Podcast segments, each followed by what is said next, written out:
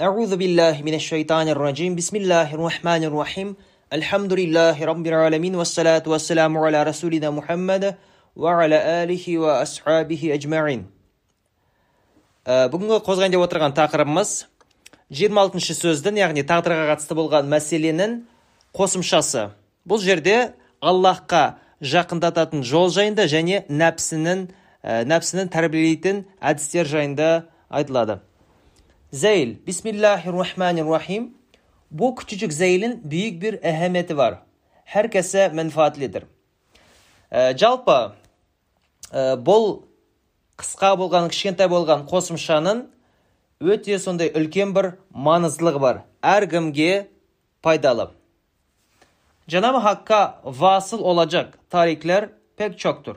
Bütün hak tarikler Kur'an'dan alınmıştır. Fakat tarikatların bazısı bazısından daha kısa, daha selametli, daha umumiyetli oluyor. O tarikler içinde kasır fehmimle Kur'an'dan istifade ettiğim aciz ve fakir ve şefkat ve tefekkur tarikıdır.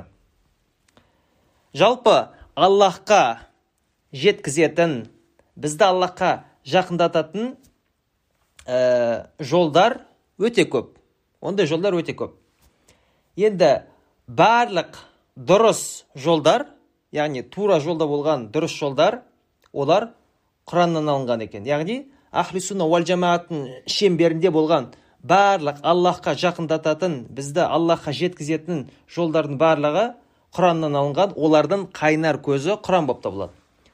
Бірақ кейбір жолдар басқа жолдарға қарағанда ә, одан сайын қысқа қауіпсіз және көпшілікке сондай ортақ болып табылады. Яғни барлық жолдар бірдей болмайды. Олардың арасында айырмашылықтар болады. Мысалға бір жол болса ә, екінші жол бар ол одан да қысқа одан да қауіпсіз және ә, көпшілікке арналған болып табылады. Ал кейбір жолдар тек қана белгілі бір адамдарға қатысты ә, жоғары және ұзын болып табылуы мүмкін. Яғни олардың өзара сондай бір деңгейлері мәртебелері дәрежелері бар екен.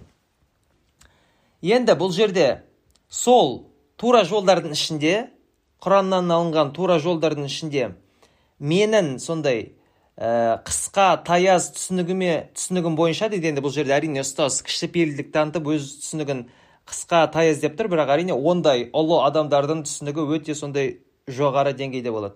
Міне сондай таяз түсінігім бойынша құраннан үйренген жолым ол.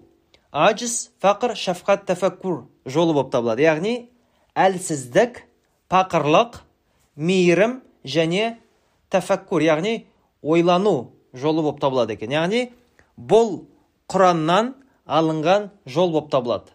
Яғни бізді аллахқа жеткізетін аллахқа жақындататын ә, бадиузаман саид нурсидің бұл ақыр заманда құраннан үйренген жолы ә, баяндалып жатыр бұл жерде. Evet, aciz dahi aşk gibi belki daha eslem bir tariktir ki ubudet tarikıyla mahbubete kadar gider. Ya әлсіздік яғни aciz ya әлсіздік те ашық сияқты яғни ғашықтық сияқты бірақ одан да қауіпсіз бір жол болып табылады екен және құлшылық жолы арқылы махбубетке қарай бізді жеткізеді. Яғни аллахтың ә, махаббатына бізді бөлейді екен. Яғни біз аллахты жақсы көре бастаймыз. Ә, бұл жерде ә, бұл жолдың жолдан тұратын яғни ажиз фақыр шафқат тәфәккур дедік қой енді. Әлсіздік пақырлық мейірім және ойлану. Осы нәрселерді ғашықтық жолмен салыстырып жатыр бұл жерде. Ғашық, ғашықтық жолмен салыстырып олардың айырмашылықтарын көрсетіп беріп жатыр.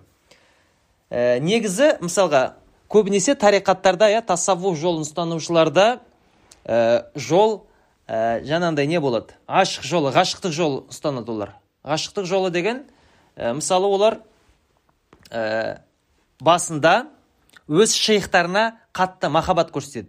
Енді оны өз шейхтарын қатты жақсы көреді ә, оны риза қылдыруға тырысады яғни ә, яғни өз махаббаттарын көбінесе шейхқа қатты бағыттайды екен. Енді ол аллахқа жақындау үшін сондай ә, жалпы ә, бас енді сондай сатыдан өтеді бірінші. Шейхқа махаббатын бағыттайды шейхті жақсы көреді ол не айтса соны істейді. Ә, солай олар дами отыра біртіндеп дамып дәрежесі көтеріліп белгілі бір уақыттан кейін яғни оны фанафишейх деп атайды жаңағы нәрсені жаңағы мәртебені.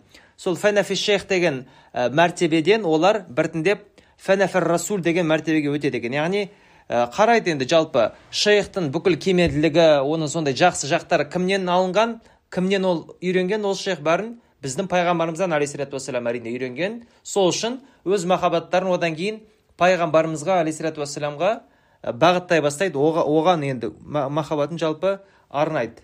Соған көп мән береді. Енді жатса да тұрса да расулуллах деп алейхисалату вассаламды ойлайды екен. Сондай мәртебеге келеді. Фәнафір расул деп аталады ол.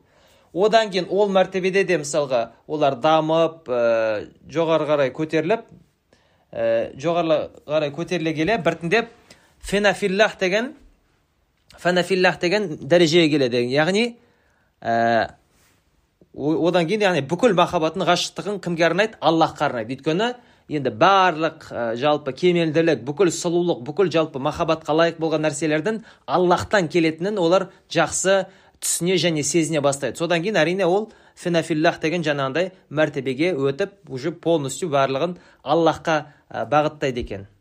Міне осылар осындай жалпы тариқат ұстанушылары осындай мәртебелерден өту арқылы жалпы аллахқа жақындайды екен. Осындай жалпы оларда нелер бар иә? Сатылар бар. Бірақ ә, бұл жолдың қаупі бар.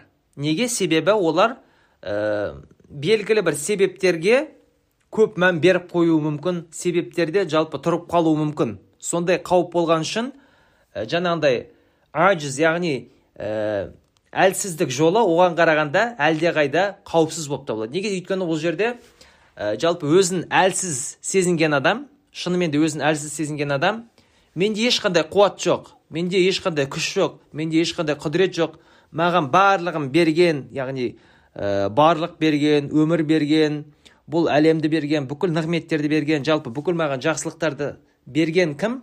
Аллах деп білет және ә, соны білгеннен кейін толығымен оны жақсы көре бастайды. Солайша жалпы әлсіздік арқылы аллахқа жақындайды оны жақсы көре бастайды. Яғни осындай сатылардан тариқаттарда сияқты сатылардан өтпестен бірден аллахты таниды екен. Аллахқа жақындайды екен.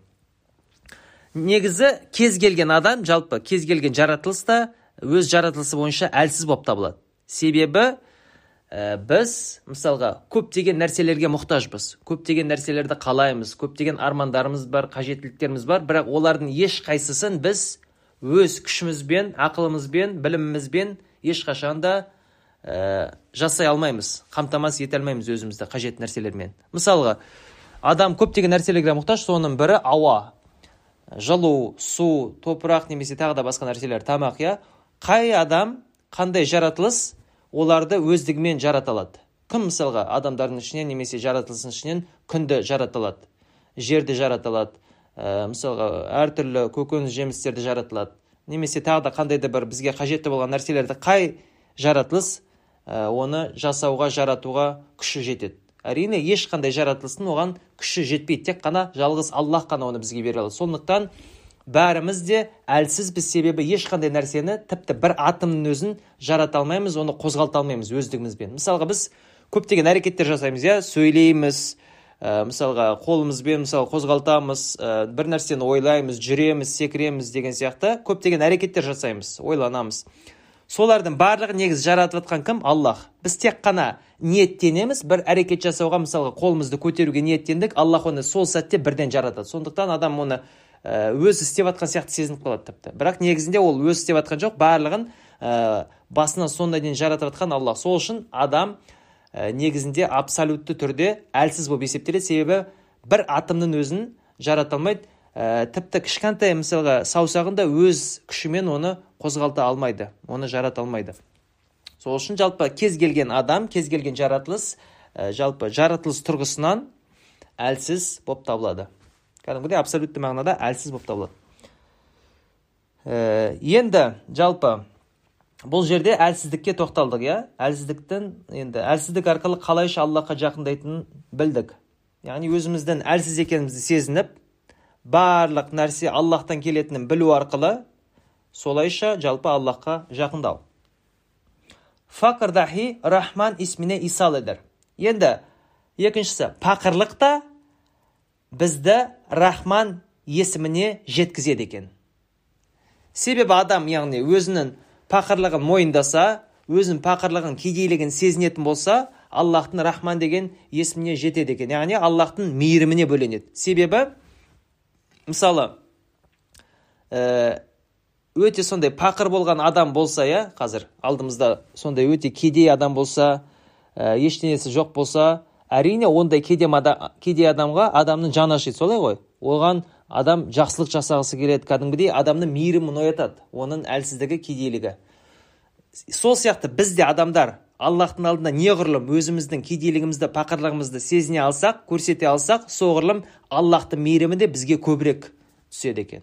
Көбірек келеді. Сол үшін біз осындай пақырлық арқылы аллахқа жақындаймыз оның рахман есіміне жақындайды екенбіз. Негізінде кез келген адам жаратылыс тұрғысынан пақыр болып табылады кедей болып табылады. Кейбіреулер ойлауы мүмкін енді мен пақыр емеспін мен баймын деген сияқты. Бірақ қаншалықты ол миллиардер болсын триллионер болсын тіпті ол бәрібір жаратылыс тұрғысынан пақыр кедей болып табылады. Себебі бүкіл жаратылыстардың ішінде ең көп қажеттіліктері бар ең көп армандары бар қалайтын нәрселері бар жаратылыс ол кім болып табылады? Адам болып табылады. Демек адамның мұқтаждығы өте көп. Ең көп мұқтаждық адамда. Ал кедейлік деген не? Мұқтаждықтың бар болуы. Демек бүкіл жаратылыс ішінде адамның мұқтаждығы ең көп болған үшін ол да ең кедей болып саналады мысалға біз қалайтын нәрселеріміз өте көп бірақ ол қалаған нәрселердің бізде қаншама пайызы бар қолымызда. Кішкентай ғана бөлігі бар. Біз қалайтын нәрселердің ішінде кішкентай ғана бөлігі кішкентай ғана процент бізде қолымызда бар елігімізде бар қалғаны бізде жоқ. Қалғаны тек қана арманда ойда қиялда. Сол үшін бізде ә, қалайтын мысалға қажет болған нәрселердің өте аз ғана ә, пайызы үлесі болып көбі жоқ болған үшін біз пақыр болып есептелеміз. Негізі жаратылыс тұрғысынан біз пақыр болып есептелеміз. Кез келген адам жаратылыс жағынан ә, кедей болып есептеледі. Соны енді біз сезіне алсақ неғұрлым жақсы сезінсек соғұрлым аллахтың мейіріміне көбірек бөленеміз. Hem şefkat dahi aşk gibi belki daha keskin ve daha geniş bir tariktir ki Rahim ismine isal eder. Және мейірім де ғашықтық сияқты тіпті одан да өткір және кең бір жол болып табылады және адамды аллахтың рахим деген есіміне жеткізеді енді бұл жерде ә, мейірім мен шафқат пен ә, ғашықтықты салыстырып жатыр жалпы енді ғашықтық ә, енді мейірім ғашықтыққа қарағанда жоғары болып есептеледі. Себебі ә, мейірім ол рисалеттің жолы яғни пайғамбарлардың сипаты яғни пайғамбарларға тән сипат. Ал ғашықтық болса ол әулиелерге тән әулиелікке тән сипат.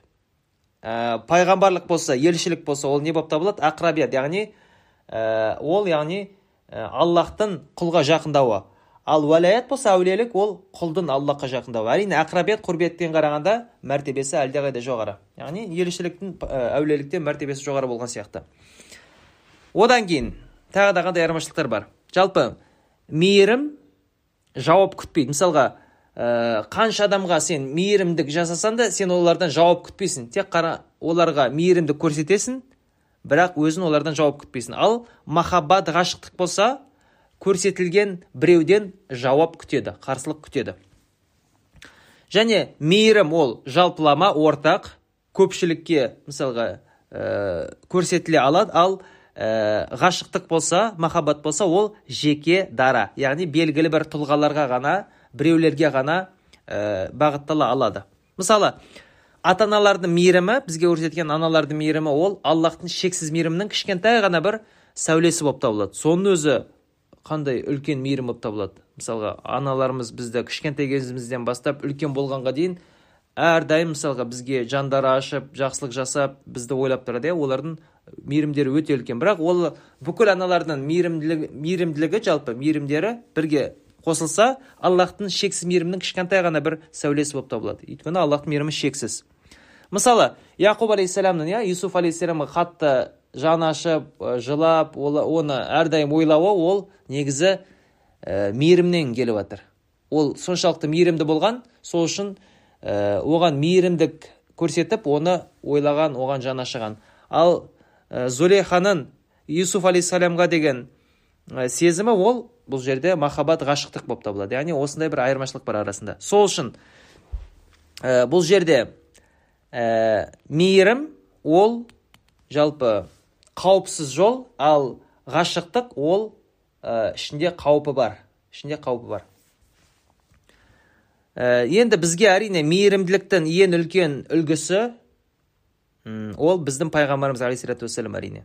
Өйткені ол өте мейірімді болған. Жалпы адамдардың ішінде ол ең мейірімдісі. Мысалы ә, таифқа барған кезде адамдар енді оны таспен атып тастайды ғой балаларға дейін. Ол кезде ол не істейді? Оларға ешқандай ә, жаңағыдай қарғыс айтпайды жаман дұға жасамайды олардан. Оларға олар енді білместікпен істеді ғой деп жаны ашып оларды оларға кешіріммен қарайды. Немесе мысалға пайғамбарымыз алейхисалату вассалам өзінің үмметінің кейбір адамдары тозақта жанатынын білген кезде өте қатты қайғырады өте қатты уайымдайды. Тіпті енді бірнеше күн бойы ә, адамдармен сөйлеспей қояды. Соншалықты дәрежеде ол мейірімді болады өзінің үмметіне қатты жаны ашиды тіпті туған кезінде уммати уммати деп айтады. Яғни үмметім үмметім деп айтады. Және хашырда біз тірілген кезде де ол сол сөздерді айтады екен. Яғни үмметім үмметім деп. Бүкіл тіпті пайғамбарларға дейін нәпси нәпси деп жатқанда енді өзім өзім дегенде тек қана біздің пайғамбарымыз алейхисалату уассалам уммати уммати яғни үмметім үмметім деп айтады екен. Яғни бұл жерден біз пайғамбарымыздың алейхисалату уассалам қаншалықты мейірімді жанашыр екенін байқаймыз. Енді біз де неғұрлым сондай мейірімді жанашыр болсақ соғұрлым біз ә, жалпы аллахқа жақындаймыз. Соғұрлым біз басқаларға да көмек көрсетеміз. Енді әрине мейірімнің ең қатты жалпы көрсетілетін жағы ол адамдардың иманын құтқарудағы мейірім. Неге? Себебі ол олардың мәңгілік өмірін құтқаруға қатысты.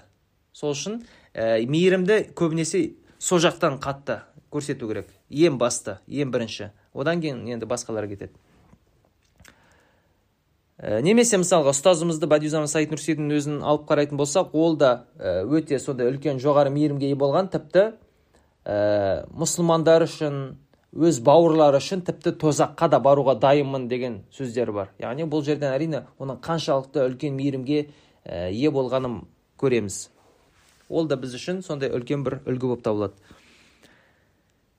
Демек адамдар біз жалпы осындай мейірім көрсету арқылы аллахтың рахим есіміне жетеді екенбіз аллахтың мейіріміне бөленеміз hem tefekkür dahi aşk gibi belki daha zengin, daha parlak, daha geniş bir tariktir ki hakim ismine ishal. Және ә, ойлану да, яғни Аллахтың жаратылыстары жайлы ойлау да, ол да ғашықтық сияқты тіпті одан да бай, одан да жарқын, одан да бір кен жол болып табылады, бізді хаким деген есімге жеткізеді екен.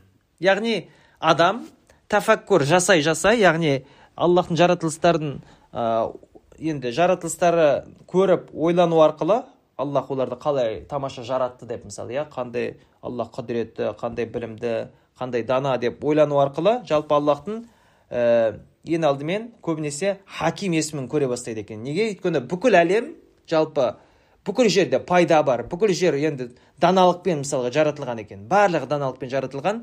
Сол даналықтарды адам көру арқылы ә, аллахты таниды және әрине танығаннан кейін оны жақсы көре бастайды. Неге? Себебі кез келген жалпы ә, себебі ә, махаббаттың жалпы себебі не үшін біз мысалы бір нәрсені жақсы көреміз біреуді жақсы көреміз себебі оның осындай себептері бар. Жалпы ол ең алдымен сұлулық кемелділік және ә, жақсылық жасау деген сияқты себептер. Неғұрлым осы ә, нәрселер жоғары болса соғұрлым біздің махаббатымыз да жоғары болады. Мысалға бір сұлу біреуді көрсек біз оны жақсы көреміз. Кемелді біреу болса біз де оны жақсы көреміз. Немесе жақсылықты көп жасайтын біреу болса біз де оны жақсы көре бастаймыз. Бірақ ә, неге біз аллахты таныған сайын оны жақсы көреміз көбірек? Одан сайын көбірек. Себебі аллах бұл сипаттардың қайнары болып табылады. Яғни дүние жүзіндегі бүкіл әлемдегі бүкіл жалпы сұлулық кемелділік ихсан яғни жақсылық жасау ол аллахтан келіп жатыр. Аллахтың сұлулығынан кемелділігінен ихсаннан келіп жатыр. Сол үшін ә, біз аллахты таныған сайын міндетті түрде оны жақсы көре бастаймыз. Неғұрлым көп танысақ соғұрлым оны көбірек жақсы көреміз. Мысалы пайғамбарымыз алейхисалату вассалам аллахты ең көп таныған ол сәйкесінше ең көп жақсы көретін де ол. Сол үшін біз ә, бұл ойлану арқылы аллахты танимыз және таныған сайын оны жақсы көріп оған солайша жақындаймыз. Яғни тафаккурдың жақындау жолы осылайша жүзеге асады.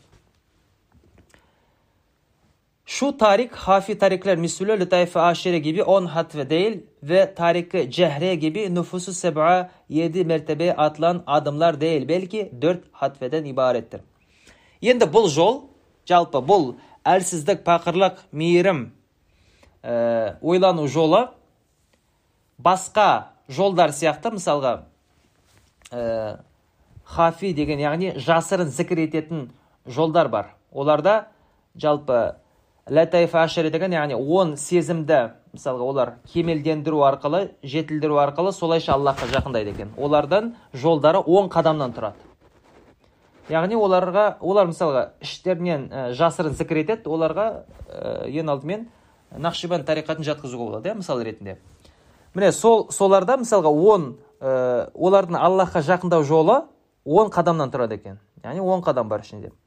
Немесе жахрия дейді яғни дауыстап зікір ететін дауыстап аллахқа зікір ететін ә, сондай тариқаттар бар. Олар нуфусу саба яғни нәпсінің жеті мәртебесін мысалға ә, жеті мәртебесінен дами отыра сол солардан өту арқылы аллахқа солайша жақындайды екен. Яғни олардың жолдары жеті қадамнан тұрады. Яғни оларға мысал ретінде жаңағындай қадери ә, тариқатын мысал ретінде жатқызуға болады. Яғни абдул қадир гайлянидің ә, гайляни негізін қалаған тариқат ә, олар жеті қадамнан тұрады дейді.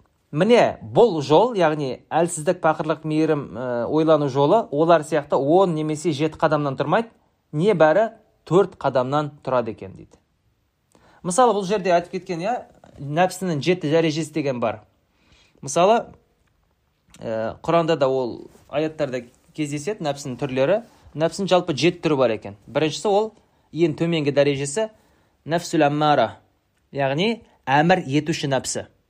Ондай нәпсіге ие адам нәпсінің айтқанын істей береді. Яғни нәпсінің құлы болады былайша айтқанда. Нәпсі мынаны істе деді ме соны істейді. Нәпсі күнә істеді ме күнә істейді. Харам істеді ме харам істейді. Ол нәпсінің ең төменгі дәрежесі. Одан кейінгі дәреже ол нәпсіл яғни ол нәпсі да жамандық істейді бірақ жамандық істеп қойғаннан кейін кейін өкінеді екен. Неге істедім қап істемеу керек еді деген сияқты яғни тәубе етіп кәдімгідей өкініп өзінің жалпы кінәсін мойындайды екен. Сондай нәпсіге нәпсіл деп айтылады. Яғни ол алдындағы нәпсіден қарағанда жоғары тұрады себебі ода өкіну деген нәрсе бар. Өкіну деген нәрсе бар. Ал алдыңғысы ол өкінбейді. Одан кейін келесі нәпсіл мутмаинна яғни ол ә, одан кейінгі одан да жоғары дәрежедегі нәпсі ол адам жалпы өзінің нәпсін тәрбиелеп ә, нәпсіне ие болған кезін айтады. Яғни ол ә, нәпсі мысалға жаман ә, әмірлеріне мойын сұнбайды ә, ақылмен рухпен әрекет етіп ә, нәпсіні нәпсіге ә, нәпсін яғни тура жолмен жүргізіп оған дұрыс нәрселерді жасатқызады екен. Яғни қанағаттандырылған сондай нәпсі болып табылады. Одан кейінгі жалпы нәпсінің дәрежелері бар. Нәпсі мульхима деген яғни адам жалпы нәпсін тәрбиелей келе сондай бір дәрежеге келеді оған аллахтан илхамдар келе бастайды илхам деген жалпы сондай аяндар деген сияқты ол жалпы сондай дәрежеге келеді яғни аллахтан илхамдар келе бастайды одан кейін ә, нәпсі радия деген бар яғни аллахтың ондай ә, нәпсіге ие болған адам аллахтың кез келген жалпы нәсіп еткен нәрсесіне жазған нәрсесіне тағдырына риза болады ол ауру бола ма ә, әртүрлі оған қиыншылықтар проблемалар келсе де бәрібір ол ризашылық танытады екен әрқашан. Не болса болсын бірақ ешқашан аллахқа шағым айтпайды. Сондай бір дәрежеге келеді. Одан кейінгі дәреже нәпсі мардия деген аллах ол адамға риза болады аллах ол адамға риза болады және нәпсінің ең жоғарғы дәрежесі ол нәпсі камиля нәпсі сафия деп айтады. Ол енді кемелді нәпсі яғни барлық жақтан тәрбиеленген сондай бір өте жоғары дәрежедегі кемелді ә, нәпсі яғни пайғамбарлардың нәпсі және де одан кейінгі болған сондай ұлы сахабалардың жалпы әулиелердің нәпсілерін ә, сол нәпсі камилаға жатқызуға болады. Жалпы міне ә, сондай қадамдардан өту арқылы мысалға иә қадири тариқаты жеті қадамнан солайша аллахқа жақындайды екен. Бірақ ә, біздің айтып отқан жол ол жеті немесе он қадамнан тұрмайды небәрі төрт ақ қадамнан тұрады дейді тариқаттан зияде хакикаттар шариаттар. Және тариқаттан тариқат болып табылмайды яғни тассавуф сияқты сондай тариқат болып табылмайды ол ақиқат шариғат жолы болып табылады екен. Ақиқат жолы шариғат жолы. Yanlış anlaşılmasın aciz ve fakir ve kusurunu Cenab-ı Hakk'a karşı görmek demektir yoksa onları yapmak ve halka göstermek demek değildir. және алдында айтып кеткен сияқты әлсіздік пақырлық деген сипаттарды айттық қой. Енді бұл жерде ә, қисық түсініп қалмау керек дейді әлсіздік және пақырлық деген сипаттарды аллахқа аллахтың алдында көрсету дейді әйтпесе адамдарға халыққа халықтың алдына көрсетіп олардың алдында өзін әлсіз пақыр сезіну емес дейді яғни қисық түсініп қалмау керек дейді бұл жерде kısa tarikin evradı ittiba sünnettir. Feraizi işlemek, kebairi terk etmektir ve bilhassa namazı tadil erkan ile kılmak, namazın arkasındaki tesbihatı yapmaktır. Енді жалпы бұл жолдың, бұл әлсіздік пақырлық мейірім ойлану жолының қысқа болған, бұл қысқа болған жолдың енді несі әурады, яғни әрдайым жасалатын құлшылық дұғалары ол келесі нәрселер болып табылады яғни бұл жолмен жүру үшін не нәрселерді біз орындауымыз керек не, не жасауымыз керек олар келесі нәрселер иттибай сүннеттер яғни сүннетке еру сүннетті ұстану пайғамбарымыздың алейхисалату вассалам сүннетін ұстану ферайз ішлемек. Парыздарды орындау. Кебайры тәрк үлкен күнәларды жасамау. Және әсіресе намазды тағдел әрканмен оқу дейді. Тағдел әркан деген не? Тағдел әркан деген жалпы намаздың әрбір негізін ә, өзінің хақысын бере отыра өтеу орындау. Мысалы енді оны фих тілімен айтатын болсақ руку немесе сәжде жасаған кезде сәжденің арасындағы уақыт болса олардың кемінде субханаллахил азим деп айтатын уақыт бар ғой мысалға сол мерзім. Сондай уақыт кемінде сондай уақыт біз мысалға рукухта тұруымыз керек. Жылдам мысалы өтіп кетпей рукухта кемінде сондай уақыт мерзімін тұруымыз керек. Немесе сәжделердің арасындағы уақыт кемінде минимум сондай болу керек. Немесе одан да көбірек болады. Бірақ одан аз болмау керек дейді. Тағдил әркан деп соны айтады. Мысалы тағдил әркан ол ә, ханафи мазхабынан басқа мазхабтарда парыз болып табылады.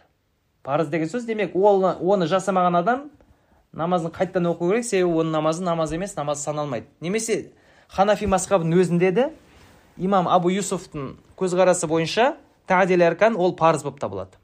Тадил әркан парыз.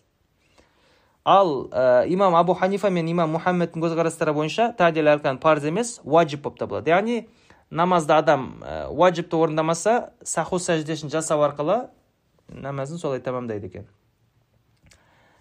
Және намаздан кейін тағы да келесі нәрсе намаздан кейін таспихатты оқу дейді.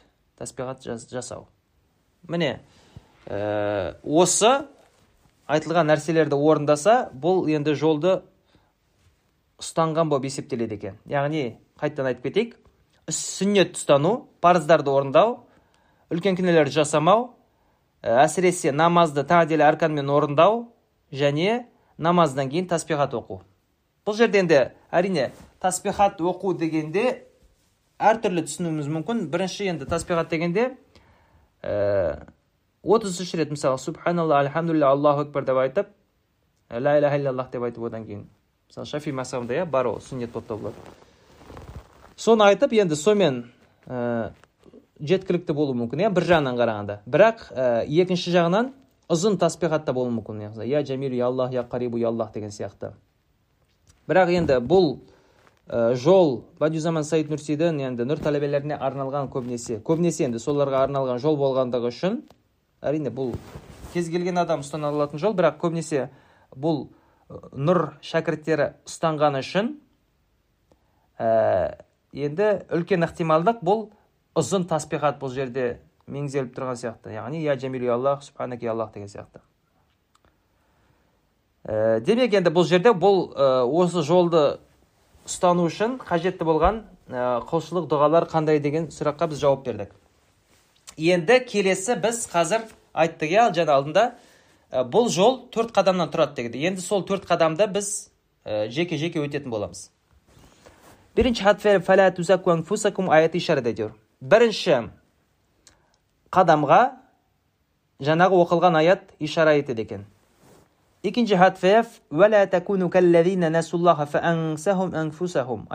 Ediyor екінші қадамға осы аят ишара етеді екен үшінші хатфе ما أصابك من حسنات فمن الله وما أصابك من سيئات فمن نفسك аят ишарат ediyor үшінші қадамға болса осы аят ишара етеді төртінші хатве куллу шайин халикун илля ваджха аят ишарат ediyor ал төртінші қадамға болса осы оқылған аят ишара етеді шу төрт хатвенің қыса изахы шудыр осы төрт қадамның қысқа баяндамасы осы болып табылады. Енді біз қазір әрбір қадамға жеке жеке тоқталып өтеміз қысқаша түрде. Бірінші хатведе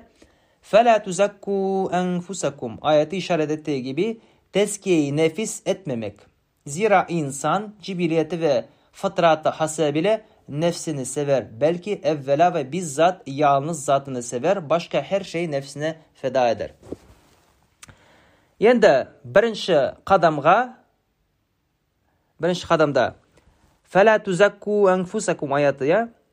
Яғни өздеріңді ақтамаңдар деген аят осындай ишара осындай мағынаға ишара етіп жатыр дейді. Яғни нәпсілеріңді өздеріңді ақтамаңдар деп жатыр. Өздеріңді ақтамаңдар. Себебі адам жалпы жаратылысы бойынша өз нәпсін өзін жақсы көреді екен. Адам өзін жақсы көреді. Жаратылысы бойынша сондай нәпсіміз сондай қылып жаратылған. Аллах сондай қылып жаратқан тіпті ең бірінші адам жалпы нәпсі тек қана өзін жақсы көреді тек қана өзін жақсы көреді ал ә, басқа әр нәрсені өзі үшін пида етеді дейді яғни өзін ғана жақсы көреді басқа нәрсені өзі үшін пида етуге дайын мабуда лайк бір тарзда нәпсіні мәдхедер және аллахқа жаратушымызға лайық бір түрде өзін не істейді екен мақтайды екен мадақтайды екен мабуда лайк бір тәнзих ile нәпсіні меайыптен тәнзих ве тәбрие едер және аллахқа жаратушымызға лайық бір түрде өзін не істейді? Кемшіліктерден пәктейді. Кемшіліктерді өзіне алмайды екен. Яғни мысалға біз субханаллах деп айтамыз ғой аллах кемшіліктерден пәк деп ал нәпсі өзін кемшіліктерден пәктейді екен. Негізінде нәпсін нәпсінің бойында сондай қасиет сондай сипат бар. Әрбір адамда ондай қасиет бар. Әлден келді кадар kusurları kendine layık görmez ve kabul etmez. және шамасы келгенше өзіне өз адресіне ешқашан кемшіліктерді қателіктерді қабылдамайды екен. Енді өзін кемшілігім бар деп қателігім бар деп есептемейді мойындамайды. Өзінің қателіктерін қабылдамайды екен. Сондай жалпы нәпсіде сипат бар. Яғни ә, бір нәрсе болып қалса бір нәрсе білдіріп қойса енді ол мен емес анау үшін болды ол мынау істейді сол үшін бұлай болып қалды негізінде мен әйтпесе олай істемеуші едім деген сияқты әрдайым өзін ақтайды нәпсі. Өзіне кемшілік қабылдамайды өзін пәктейді. Енді адвокат сияқты әрдайым яғни өзін ә, ақтап шығады. Сондай жалпы қасиеті бар екен нәпсіде. Нәпсіне перестеш етер мүдафа едер өзін жалпы қатты қорғайды нәпсі қатты қорғаштайды адвокат сияқты fıtratında tevdi edilen ve mabudu hakikinin hamd ve tesbih için ona verilen cihazat ve istidada kendi nefsine sarf ederek men ittehaza ilahahu heva sırrına mazhar olur. Kendini görür, kendine güvenir, kendini beğenir. Және жалпы бізге берілген аллахтан берілген көптеген сезімдер бар иә әртүрлі сезім мүшелері бар. Енді құралдар деп те айтсақ болады оны. Олар бізге не үшін берілген? Аллахты мақтау үшін аллахты ұлықтау үшін берілген. Негізінде аллахты мақтау үшін берілген. Бірақ нәпсі оны аллахты мақтау үшін мадақтау үшін берілген сол құралдарды өзін мақтауға өзін мақтау үшін қолданып соған жұмсайды екен. Сол арқылы аятына бөленеді екен яғни өздерінің әуестіктерін өздеріне құдай қылып қойғандар дейді. Сондай аятқа жалпы бөленіп қалады екен сол кезде. Сол үшін жалпы нәпсінің сондай бір несі бар қасиеті бар бойында жаратылыс тұрғысынан әрдайым яғни өзін ақтайды өзіне мысалы кемшілік келген кезде оны қабылдамайды өзін жалпы әрдайым жалпы кемшіліктерден ұзақ деп көреді. Өзін ғана көреді өзіне сенім артады және өзін жақсы көреді. Сондай жалпы ә, нәпсіміздің әрқайсымыздың нәпсіміз нәпсіміздің жалпы осындай қасиеттері бар. Бұл, әрине бұл енді ә, нәпсіні өзгертуге болмайды ә, дегенді білдірмейді. İşte şu mertebede, şu hatvede tezkiyesi tathiri onu tezkiye etmemek, tebriye etmemektir. Енді біз айттық иә? Басында тақырып не туралы дедік? Аллахқа жақындау деді және нәпсіні тәрбиелеу әдістері дедік. Енді бұл бірінші қадамда біз нәпсімізді қалайша тәрбиелейміз қалайша біз аллахқа жақындаймыз? Оның шарасы не болып табылады деген сұраққа осылай жауап беріп жатыр енді бұл мәртебеде бұл қадамда оның жалпы тазаруы дұрысталуы оны ақтамау арқылы жүзеге асады екен. Яғни біз не істеуіміз керек? Ешқашан өзімізді нәпсімізді ақтамауымыз керек. Осы арқылы біз аллахқа жақындаймыз. Осы арқылы біз өз кемшілігімізді мойындап кім екенімізді шынымен мойындап соны сезініп қабыл етеміз. Демек осы бірінші қадамда біз не істейміз? Ешқашан өзімізді ақтамаймыз нәпсімізді ақтамаймыз. Бірінші қадамдағы аллахқа жақындау және нәпсімізді тәрбиелеу әдісі осы болып табылады. Жақсы енді бірінші қадам түсінікті. Келесі қадамға көшеміз. Келесі. Екінші хатведе dersine verdiği gibi kendini unutmuş, kendinden haberi yok. Ә, екінші жалпы аят қадамда қадамға ишара еткен аят ол аллахты ұмытқан аллах та оларға өздерін ұмыттырған бейбақтар секілді болмаңдар деген аят бізге осындай дәріс беріп жатыр екен кенден ұмытмыш кенденен хабар жоқ жалпы адам нәпсі өзін ұмытқан екен өзінен хабар жоқ. Мәфті düşünse başkasına verir fena ve zevale görse kendine almaz мысалы андай жоғалу өлу деген сияқты яғни өлімді ойлайтын болса өзіне бермейді екен.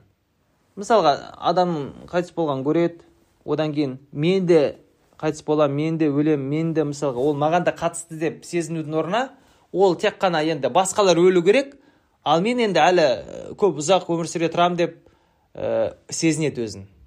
Негізі жалпы нәпсінің сондай қасиеті бар екен. Өзін ұмытқанда өзінен хабар жоқ жалпы өзін өледі деп жалпы қарастырмайды. Мысалы біз план құрамыз ғой әртүрлі пландар құрамыз мысалға осындай он жылдық план жиырма жылдық жоспар деген сияқты құрамыз. Ә, осындай бизнес ашам көлік алам үй салам ата анамды қажылыққа жіберемін деген сияқты көптеген адамдар план құруы мүмкін жоспар құруы мүмкін. Соның ішіне енді осындай жасқа жеткенде бүйтемін осындай жасқа жеткенде осындай жетістікке жетемін деп пландар құрады. Одан кейін сонда мысалға осындай жасқа келгенде өлемін деп ондай жоспар құрмайды ғой мысалы иә? Өйткені нәпсі жалпы өлімді өзіне алғысы келмейді. Өзін ұмытқан себебі. Өлімге келгенде өзін ұмытқан ә, басқа біреулер енді өледі ал бірақ мен өлмеймін деген сияқты өзін солай сезінеді екен. Әрине кез келген адам өзін өлетінін біледі ақыл тұрғысынан. Бірақ сезіну жағынан келгенде ол өзіне алғысы келмейді екен оны алмайды. Әлі қайда әлі ұзақ өмір сүремін деп солай өзін сезінеді екен жалпы. Kulfet ve hizmet makamında nefsini e, unutmak fakat ağzı ücret ve istifade huzzat makamda nefsini düşünmek, şiddetle iltizam etmek nefсе маренің мұқтазасыдыр және тағы да нәпсінің осындай бір сипаттары қасиеттері бар. Қиындық қызмет ә, қызметке келген кезде нәпсі өзін ұмытады екен. Өзін ұмытады. Оған қатысы жоқ сияқты сезінеді. Ал сыйлық марапат сияқты нәрселерге пайда сияқты нәрселерге келгенде онда өзін ұмытпай бірінші кезекке қояды. Мысалға енді қандай да бір міндетті атқару керек болып тұр. Ол кезде енді ана басқалар бар ғой олар жасайды олар олар енді жасайды олар жақсы жасайды деген сияқты. Басқаларға сілтей сала өзін ұмытып кетеді ол кезде. Ол крайний болып қалады ол кезде. Өзі соңғы кезекте болып қалады өзін ұмытады. Ал пайда сондай тиімді нәрселер сыйлық сияқты нәрселерге келгенде оны ұмытып кетсе ол бірден ренжиді. Неге маған бермедіңдер? Сонда мен неге олардан қай жерім кем? деген сияқты. Өзін ол кезде ұмытпайды. Бірінші орынға бірінші кезекке қояды. Жалпы нәпсіде осындай бір сипаттар бар екен. Şu makamda tezkiyesi tathiri terbiyesi şu haletin aksidir енді бұл қадамда жалпы бұл мақамда оның тазаруы жақсаруы түзелуі қалай жүзеге асырылады? Ол бұл айтылған нәрселерге қасиеттерге қайшы әрекет ету арқылы дейді. Яғни біз жалпы жаңағындай өлімге келген кезде қиынды қызметке келген кезде өзімізді ұмытпаймыз керісінше өзімізді еске аламыз сол кезде. Яғни өлім маған да қатысты мен де өлем ә, мен де жалпы осы жақын арада өліп қалуым мүмкін деген сияқты сондай ықтималдықты беру өзін ұмытпау ол, ол тұрғыдан және қиындық қызмет міндетті атқару деген сияқты нәрселер келген кезде өзін бірінші орынға қою ол ең алдымен менің міндетім мен оны атқаруым керек деген сияқты. Мысалы дін жаю деген сияқты немесе тағы да басқа нәрселер келетін болсақ. Өзіме қатысты ол менің міндетім деп солай өзін алдыңғы кезекке орынға қою. Ал керісінше пайда жаңағындай сыйлық марапат деген сияқты нәрселерге келген кезде өзін соңғы орынға соңғы кезекке қою. Осыны жасай алсақ біз ол кезде не істейміз? Аллахқа жақындаймыз және өз нәпсімізді тәрбиелеген болып есептелеміз жасай алсақ. Әрине бұл жасау бұндай нәрсені жасау оңай емес бірақ бұл мүмкін нәрсе. Шамамыз келгенше оған ә, тырысуымыз қажет. Бұл екінші қадам болды бізде. Үшінші хатведе мә асабака мин хасанатин фаминаллах уә мә асабака мин сайyiatin фамин нәфсик дәрсіне бердігі gibi nefsin muktezası daima iyiliği kendinden bilip fahir ve үчбе girer. Енді бұл жерде Құран аяты келтірілген үшінші қадамға бізге саған нәсіп болған әрбір жақсылық Аллахтан ал басына келген әрбір жамандық өзінен деген аят бізге осылайша дәріс, бер, дәріс беріп жатыр жалпы нәпсінің осындай бір ә, несі бар иә жаңағындай қасиеті бар сипаты бар әрдайым жақсылықты өзінен біледі өзін мақтайды сол арқылы аужубқа кіреді. Аужуб деген енді өзінің жалпы ә, жақсы амалдарына сенім арту. Мысалы кез келген жақсы нәрсе жасаса сразу өзіне береді өзін мақтайды өзінен біледі. Сондай нәпсіде бар. Ал жамандыққа келген кезде керісінше ол ол кезде оныкі емес. Ол басқа біреудікі жақсылыққа келген кезде ол оныкі жамандыққа келген кезде кімдікі басқа біреудікі басқа біреу кінәлі анау үшін мынау үшін. Мен емес бірақ. сондай жалпы сипат бәріміз білеміз иә нәпсіде бар екен ә, bu hatvede nefsinde yalnız kusurunu ve naksı ve acizi ve fakrı görüp bütün mehasin ve kemalatını Fatır Zülcelal tarafından ona ihsan edilmiş nimetler olduğunu anlayıp fahir yerinde şükür ve temeddüh yerinde hamd etmektir негізі енді жалпы ондай нәпсіде сипат қасиет бар екенін тіпті кішкентай баланың ә, әрекеттерінен де білуге болады мысалы оқушы енді мектеп оқып жүрген оқушылардың өзі кішкентай класстағы иә? Олар мектепте сабақта бес алып келсе сабақтан үйіне келіп мамасына айтады. Мама мен бүгін бес алдым дейді. Мама мен бес алдым деп айтады. Мен бес алдым деп айтады.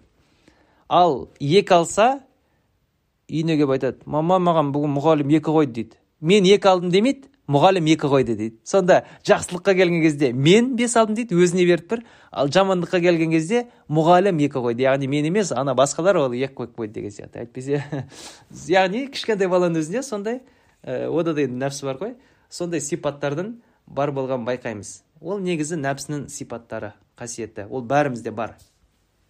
Енді бірақ нәпсі әрдайым жақсылықты өзінен жамандықты басқа біреулерден көреді. Бірақ құран басқаша керісінше айтып жатыр. Керісінше айтып жатыр. Құран айтады саған нәсіп болған әрбір жақсылық аллахтан дейді. Ал басына келген әрбір жамандық өзіңнен деп жатыр. Керісіншесін айтып жатыр. Сол үшін біз ә, бүкіл жақсылықтарды аллахтан деп білуіміз қажет ал бүкіл жамандықтарды өзімізден деп білуіміз қажет. Соны жасасақ біз сол арқылы аллахқа жақындаймыз және нәпсімізді солай тәрбиелеген болып есептелеміз екен. Яғни үшінші қадамдағы тәрбиелеу нәпсіні осылайша жүзеге асырылады. Яғни адам ойлануы мүмкін неге енді жақсылық аллахтан жамандық адамнан деген сияқты. Екеуінде енді мен жасап жатырмын деген сияқты сұрақ туындауы мүмкін. Енді мысалы дейік иә жақсылық амалдарға мысал келтірейік. Адам мысалы намаз оқиды иә садақа береді әртүрлі басқа да көптеген жақсылықтар жасайды салихалы амалдар жасайды. Әрине ол жақсы. Бірақ ол кімге барлығы тиесілі? Ол жердегі мақтау аллахқа тиесілі. Неге? Себебі оның барлығын жаратқан кім? Аллах. Мысалы намаз оқимыз. Намаз оқығандағы біздің әрбір әрекетімізді жаратып жатқан кім? Мысалға намазда қол көтереміз руку жасаймыз сәжде жасаймыз қиямда тұрамыз сүре оқимыз қырағат иә? Ә, соңғы отырыс деген сияқты. Көптеген әрекеттер жасаймыз айтамыз сөйлейміз. Соның барлығын жаратып жатқан кім? Мысалға бізге бір қолымызды көтеру үшін ә, организм денемізде қаншама мыңдаған реакция болу керек. Неше түрлі енді ішімізде реакциялар болу керек иә? Бір әрекеттің өзіне бола оның бәрін біз өзіміз жүзеге асырып жатқан жоқпыз ғой. Біздің бүкіл ішіміздегі ә, жасуша атомдарымызды басқарып жатқан әртүрлі реакцияларды жүзеге асырып жатқан ә, қан айналым жүректің соғуы деген сияқты басқа да іс әрекеттер жасап жатқан кім? Аллах. Біздің оған еш қатысымыз да жоқ біз хабарымыз да жоқ ішінде не болып жатқанымыз. Білмейміз де яғни барлығын жаратып жасап жатқан біздің әрбір денеміздің жасушасын қозғалтып оны керекті болған қажетті қамтам, нәрселермен қамтамасыз етіп жатқан аллах біз емес сол үшін біз мысалға намаз оқыған кездегі әрбір біздің әрекет қимылымызды жаратқан кім аллах намаз оқуды кім үйретті аллах мысалға пайғамбарымыз алейхисалату вассалам үйрету арқылы бізге сол арқылы сол үйретті аллах үйретті иә яғни сүрелерді аллах үйретті құран түсіру арқылы намаздың әрбір негізін аллах үйретті. Барлығын өзі үйретті өзі жаратып жатыр енді одан кейін қалайша біз оны менікі деп айта аламыз? Менікі деп айтсақ ол уже ұрлық болып есептеледі. Аллахқа тиесілі болған нәрсені біз өзіміздікі деп айтсақ ол ұрлық болып есептеледі ол кезде. Ол дұрыс емес. Сол үшін құран айтып жатыр иә? Бүкіл сенен келген жақсылық дейді нәсіп болған жақсылық ол аллахтан дейді. Өйткені бүкілін барлығын аллах жасап жатыр. Біз тек қана ниет етіп жатырмыз таңдап жатырмыз. Бірақ ешбір нәрсені жаратып жатқан жоқпыз. Яғни жаратудағы біздің үлесіміз нөл пайыз. Кәдімгідей шынайы мағынада нөл пайыз. Сол үшін нөл пайыз болғандықтан біз ол менікі деп айта алмаймыз. Айтсақ ол өтірік болады. Солай ғой. Солай. Сол үшін біз тек қана ниет етеміз және аллах бізге осындай жақсылықты нәсіп еткен үшін тек қана шүкір айта аламыз. Біздің міндетіміз мақтану емес шүкір ету болып табылады. Міне біз бұл жолдың адамның тәрбиелену жолы сол. Мақтаудың орнына шүкір ету. Енді жамандық неге онда менікі деп адам айтады ғой? Неге онда жамандықты маған береді? Онда жамандықты да жаратып жатқан аллах қой. Енді тағы да не бар ғой енді? Иманның алты шарттарының бірі. Яғни жақсылықты да жамандықты да жаратқан аллах. Аллахтан деп білеміз. Ол дұрыс. Енді енді оны қалай түсінеміз? Онда жақсылықты жаратқан аллах ол жарайды түсінікті болды. Жамандықты да жаратып жатқан аллах онда мен қандай қатысым бар деген сияқты сұрақ туындайды негізі дұрыс жаратып жатқан аллах. Жамандықты жарататын аллах. Себебі адам еш нәрсе жарата алмайды. Жарататын тек қана аллах жалғыз жаратушы ол. Бірақ солай бола тұра біз жамандықтың себепкері болып табыламыз және кінәлі де кім болып табыламыз? Біз болып табыламыз. Аллах жаратса да бірақ кінәлі біз. Неге? Оған осындай бір мысал келтірейік. Мысалы деге бір кеме бар. Кемені басқарып жатқан яғни рөлін ұстап тұрған бағытын енді оның басқарып жатқан бір адам бар. Ол оның жауапкершілігі. Егер және одан басқа кемеде әртүрлі неше түрлі өзінің қызмет атқаратын экипаж бар. Бір кеме енді бір а нүктеден б нүктеге сапарға шықты жолға шықты теңізге. Сосын аман есен бәрі жақсы болып олар оралды. Енді өздерін жалпы мақсаттарына жетті иә белгілі бір жерге. Сонда жеткен кезде енді жаңағы рөлді басқарып тұрған адамның сол кеменің жетуіндегі үлесі қандай? Яғни жетіп еще үлкен пайдаға қол жеткізді. Өйткені сауда жасады. Сол енді сәттілік сәттілік сәтті бәрін жасады ғой. Сол сәттіліктегі сол адамның үлесі қандай? Кішкентай ғана үлес бар. Яғни мыңнан бір бөлігін ғана оған беруге болады ол жерде. Себебі ол тек қана сол рөлді ғана басқарып отырды. Бірақ одан басқа көптеген неше түрлі қызметті атқарған адамдар да бар. Біреу тамақ пісіреді біреу тазалыққа қарайды біреу мысалға кеменің басқа жерлеріне қарап отырады біреу жолды қарап отырады біреулері мысалға көптеген басқа да қызметтерді атқарып отырады в общем. Қызметтер көп. Сол үшін ол олардың ол қызметтердің ішінде тек қана кішкентай ғана мыңнан бір бөлігін тіпті одан да азын ғана жасады. Оның үлесі соншама ғана. Бірақ егер де осындай жағдай болып қалса ол ұйықтап қалып немесе өз қателігі бойынша ә, дұрыстап басқара алмай кеме айсбергке соғылса дейді мысалы сосын кеме батып кетсе кім кінәлі?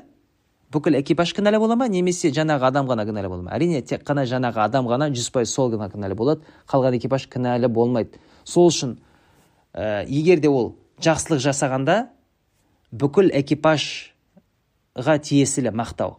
Тек қана ана адамға емес бүкіл экипажға мақтау тиесілі.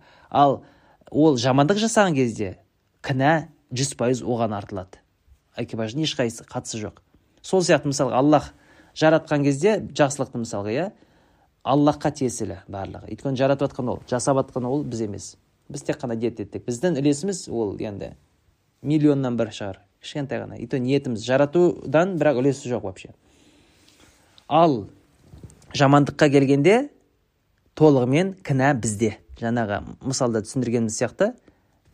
Қате жіберсе кінә жаңағыдай полностью сол рулевойға беріледі ғой. Басқаларға берілмейді. Сол сияқты кінәні жамандықты біз таңдағанымыз үшін аллах жаратады иә бірақ біз таңдағанымыз үшін бәрібір кінәлі біз болып саналамыз. Сол үшін бұл жерде шатастырмау керек. Және бұл жерде ешқандай қайшылық жоқ. Мысалға иман шартында алла а, жақсылықты жамандықты аллахтан деп келеді. Ал құран аятында жақсылық аман аллахтан жамандық нәпсіден деп келеді. Сонда екеуі сырттай қайшы болып көрінеді. Бірақ негізінде ешқандай қайшылық жоқ. Бұл жерде иман шартында жақсылықты жамандықты аллахтан деген кезде ол жарататын аллах деп тұр. Сол нәрсені яғни айтып тұр. Яғни жақсылықты да жамандықты да жарататын кім? Аллах. Ал құран аятында айтып жатқан нәрсе аятында. Ол жақсылық жасағанда ол ә, оған енді ол аллахқа тиесілі оның себепкері аллах дейді.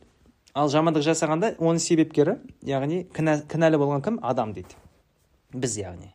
Соны енді былай шатастырмау керек. Бұл жерде ешқандай қайшылық жоқ. Бәрі сәйкес. Демек үшінші қадамда бізді нәпсіні тәрбиелеу аллахқа жақындау әдісі жолы қандай болды. Біз жақсылықты аллахтан білеміз жамандықты өзімізден білеміз. Мақтанудың орнына не істейміз? Шүкір айтамыз. Енді соңғы қадам қалды. Şeyin halikun illa vajah дәрісін verdiği gibi енді төртінші қадамда осындай аят одан басқа барлығы жоқ болады дейді. Яғни аллахтан басқа барлығы жойылады құриды деген сияқты аят. Бұл аят бізге осы дәрісті беріп жатыр. Нәфис serbest ve mustakil ve bizzat mevcut ondan bir nevi rububiyet dava eder. Жалпы нәпсі өзін сондай тәуелсіз еркін деп сезінеді екен. Және өзін өздігінен бар деп кәдімгідей ешкімге тәуелсіз бола тұра өздігінен бар деп өз енді өзінің сондай ешкімге тәуелсіз болған болмысы бар деп өзін солай сезінеді екен. Сондай сезінеді. Нәпсінің сондай сипаты бар. Ондан бері сол үшін өзін бір құдай сияқты сезінеді негізінде. Өйткені ә, жалпы ешкімге тәуелсіз ешкімге мұқтаж емес өздігінен бар деп өзін сезінген үшін жалпы өзін құдай сияқты сезінеді екен. Сондай жалпы өзінің қасиеті бар нәпсіде аллах сондай қылып жаратқан. Мабудына қарсы адабет каране бір исян ташир және оның ішінде аллахқа жаратушына қарсы бір сондай несі бар екен? Қарсылығы бар ішінде. Неге? Себебі ол өзін тәуелсіз еркін сезінгісі келеді ғой. Аллахты ойлаған кезде аллахқа бағыну деген ә, енді бағыну керек болады. Сол үшін ол бағынғысы келмеген үшін аллахқа қарсы бір сондай өшпенділік сондай бір несі болып тұр бар екен ондай дұшпандығы бар ішінде сондай бір дұшпандық бар нәпсіде İşte gelecek şu hakikati derk etmekle ondan. Енді ол дұшпандықтан, осы қауіптен, осы келесі оқитын ақиқатты түсіну арқылы онан құтылады екен. Қазір біз ақиқатты оқимыз, сол ақиқатты егер түсінетін болсақ, осы қауіптен құтылатын боламыз.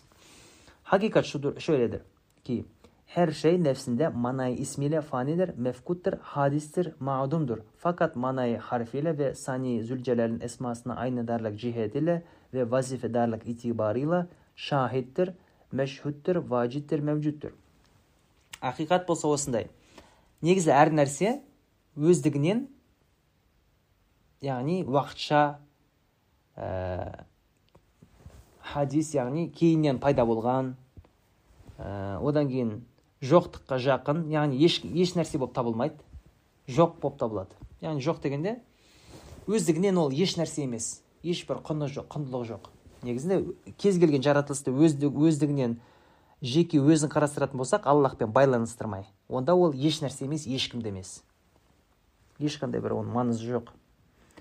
Уақытша ғана fakat manay harfiyle ve sani zülcelal'in esmasına aynı derlik cihetiyle ve vazifetilik itibarıyla şahittir, meşhuttur, vacittir, mevcuttur. Бірақ оған адамға жаратылысқа ә, аллахтың жаратылысы деп қарайтын болсақ аллахтың мақұлығы аллахтың құлы деп оны қарастырып солайша оған сол тұрғыдан қарайтын болсақ онда ол аллахтың ә, әсем есімдеріне айна болу арқылы сол тұрғыдан ол кәдімгідей бар болып есептеледі көрінетін болып есептеледі. Кәдімгідей ол ә, белгілі бір құндылыққа маңызға ие болады екен сол кезде. Ол кезде ол действительно бір нәрсе болады бар болады. Ал егер де аллахпен байланыс болмаса ол жоқ болып есептеледі яғни ешқандай құндылығы болмайды. Мысалы аллахпен ә, өзін байланыстырмаған адам ол жай ғана енді әлсіз болған ә, уақытша материалдық яғни оңай бұзылып шіріп кететін денесі бар ғана уақытша бір жаратылыс болып табылады. Оның құндығы вообще ешқандай. Өйткені уақытша ғана бір кішкентай ғана бір еш маңызы жоқ жануар ғана сияқты қарастыруға болады. Ал егер де аллахпен байланысы бар болса ол кезде ол кім болады? Аллахтың жаратылысы. Аллахтың құлы. Аллахтың өнер туындысы. Аллахтың есімдерін көрсететін айна. Аллахтың хаты аллахтың кітабы деп қарастырылып ол өте үлкен маңызға құндылыққа ие болады. Сондай үлкен дәрежеге шығады. Екеуін салыстыратын болсақ үлкен айырмашылық бар арасында жер мен көктей. Сол үшін аллахпен байланыстырмай тек қана оны жеке өзін қарастыратын болсақ ол ешкім емес. Аллахпен байланысы бар болса ол өте үлкен маңызға ие болады. Шу макамда тәскиесі бе татхири шудурки енді бұл мақамда бұл қадамда оның нәпсінің жалпы тазаруы дұрысталуы осылайша жүзеге асырылады. Вүжудында адемиде вүжуді барды. Оның болмысында жоқтық жоқтығында болмыс бар дейді. Яғни мұны қалай түсінеміз? Нәпсі өзін негізінде жоқ деп есептеу керек. Яғни жоқ дегенде өздігінен мен ешкім деп есептеу керек. Аллах болмаса мен ешкіммін деп. Есептесе ол кезде ол өзін жоқ деп есептеу арқылы болмысын табады. Болмыс деген яғни ол аллахтың ризалығына бөлену арқылы үлкен маңызға ие болады. Ә, ол енді бақытқа қол жеткізеді. Ал егер де өзін өздігінен бар деп есептесе аллахпен енді аллахсыз мен өздігімнен бармын деп өзіне сондай қандай да бір болмыс берсе барлық берсе онда ол сол кезде ешкім емес. Сол кезде ол шынымен де жоқ болады. Яғни аллахтың ризалығына бөлене алмайды мәңгілік бақытқа қол жеткізе алмайды. Ә, мәңгілік азапқа душар болған үшін енді жоқтыққа кетеді деген сияқты айтуға да болады. Яғни егер де ол өзін шынымен де кім екенін түсінсе ол кезде ол ол үшін пайда. Ал өзін кім екенін мойындамай өзіне көп алып қойып өзін бармын деп айтса мойын солай сезінетін болса онда ол сол кезде ә, қателік жасап азапқа душар болады екен. Ә, яғни білсе vücut verse kainat bir zulmat адам яғни өзін білсе өзіне бір болмыс берсе жеке өз басына болмыс берсе аллахпен байланыстырмай. Ол кезде ол әлем сияқты бір қараңғылық ішінде қараңғылық ішіндегі жоқтық жоқтық ішінде болып кетеді ол кезде жоқтыққа кіреді яғни vücudu şahsisine güvenip mucidi hakkeden gaflet etse yıldız böceği gibi bir şahsi ziyayı vücuda nihayetsiz zulümat adem ve firaklar içinde bulunur boğulur.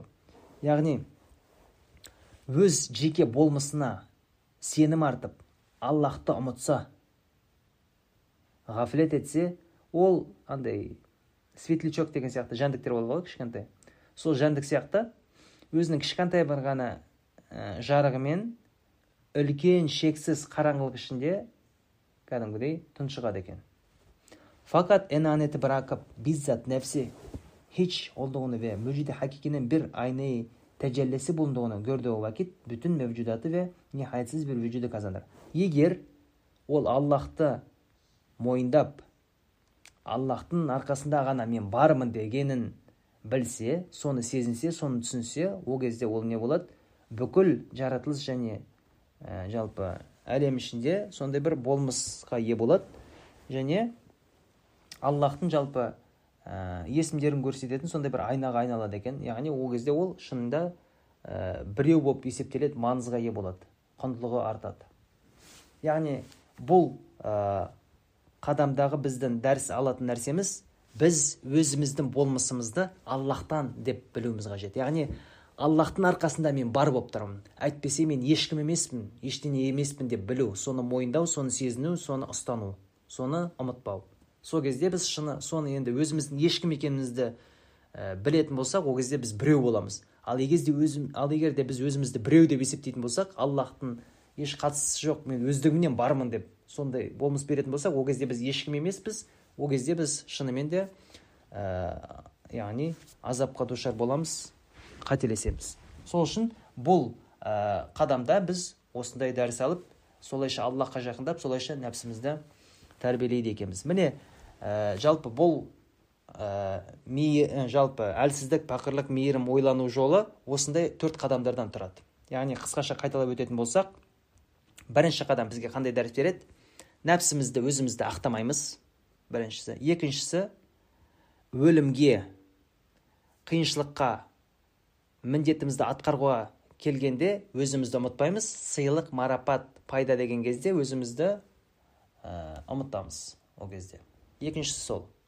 Үшіншісі жақсылықты аллахтан жамандықты өзімізден біліп мақтанудың орнына шүкір етеміз. Төртіншісі болса өз болмысымызды аллахтан деп біліп аллахтың арқасында ғана мен бармын біреу бірден енді біреу болып тұрмын әйтпесе мен ешкім деп соны мойындап соны сезіну яғни бұл ә, айтылған аталған қадамдарды біз жүзеге асыра алатын болсақ онда біз сол арқылы аллахқа өте жылдам жақындап өте яғни ә, жылдам жақындап тез жақындап және нәпсімізді солайша тәрбиелеген болып аллахтың ризалығына бөлене аламыз аллах бәрімізге ә, өзінің ризалығына бөленуге және нәпсімізді тәрбиелеуге солайша қабірге кіруімізге нәсіп етсін سبحانك لا علم لنا إلا ما علمتنا إنك أنت العليم الحكيم وآخر دعواهم أن الحمد لله رب العالمين الفاتحة